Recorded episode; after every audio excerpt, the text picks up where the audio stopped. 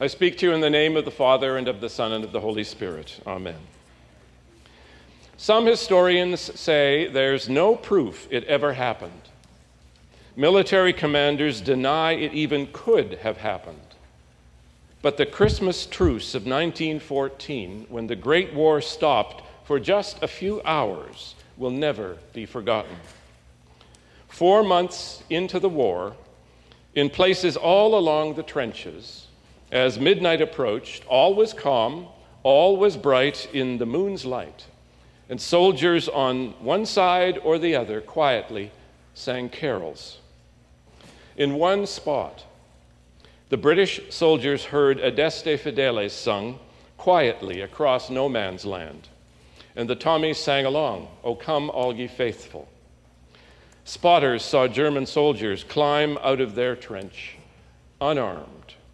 As they entered no man's land, they said, We don't shoot, you don't shoot.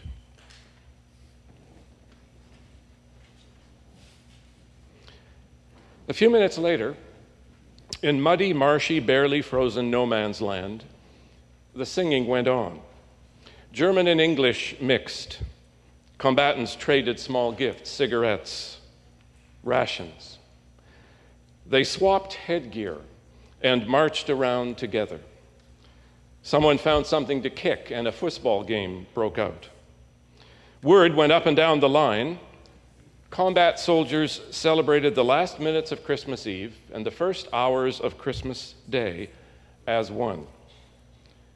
Later, before they began to censor all mail, British Captain Robert Hulse wrote to his mother it was the most extraordinary Christmas you could possibly imagine. It wasn't long before word reached the commanders, far and safe behind the lines. They put an end to the peace. They went on to describe it as never having happened.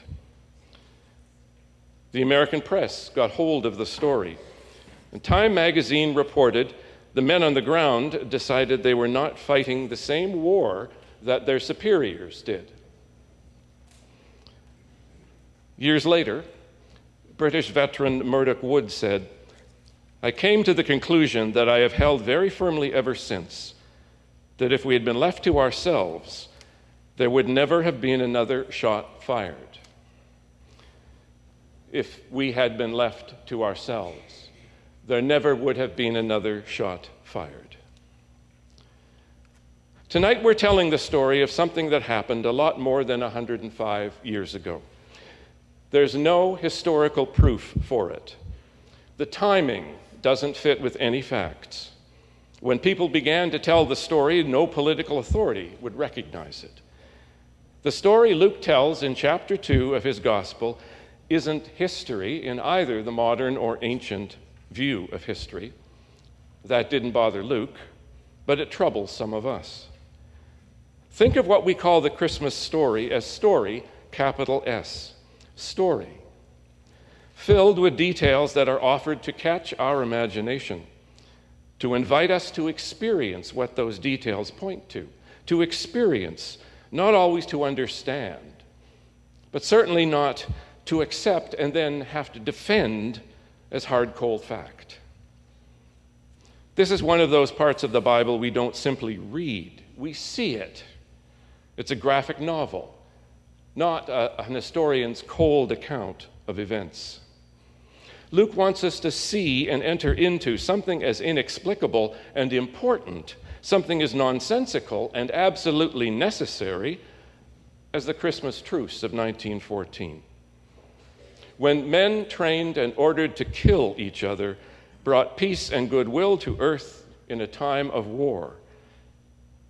As one who was there said, if we had been left to ourselves, there would never have been another shot fired.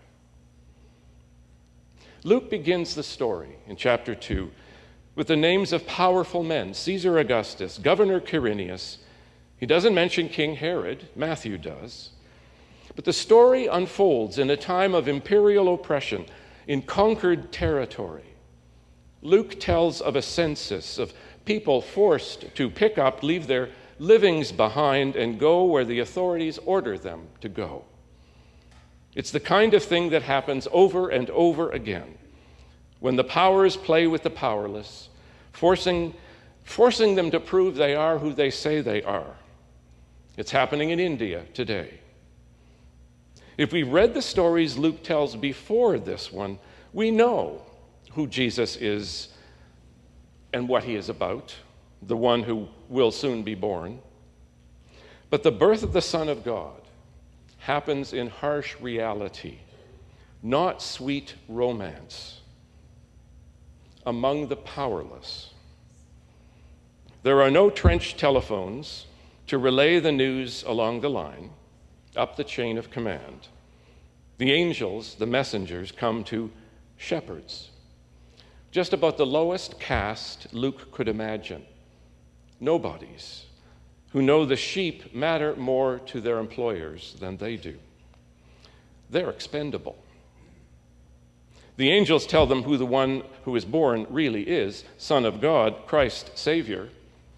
And if by chance any of the shepherds have seen a coin, they will know that only Caesar owns those titles. The sign that the one who is greater than Caesar has been born they'll find him wrapped in swaddling rags and lying in a manger. The angels proclaim God's will for the earth, peace, and goodwill. And when they've seen this miracle, the shepherds are the first people to begin to tell the world about him. The soldier said, If we had been left to ourselves, there would never have been another shot fired. I'm happy to see the comic strip Calvin and Hobbes is back. It's from the 90s, but it's all over social media now. And one of the best has young Calvin alone. His tiger, Hobbes, isn't with him in this one.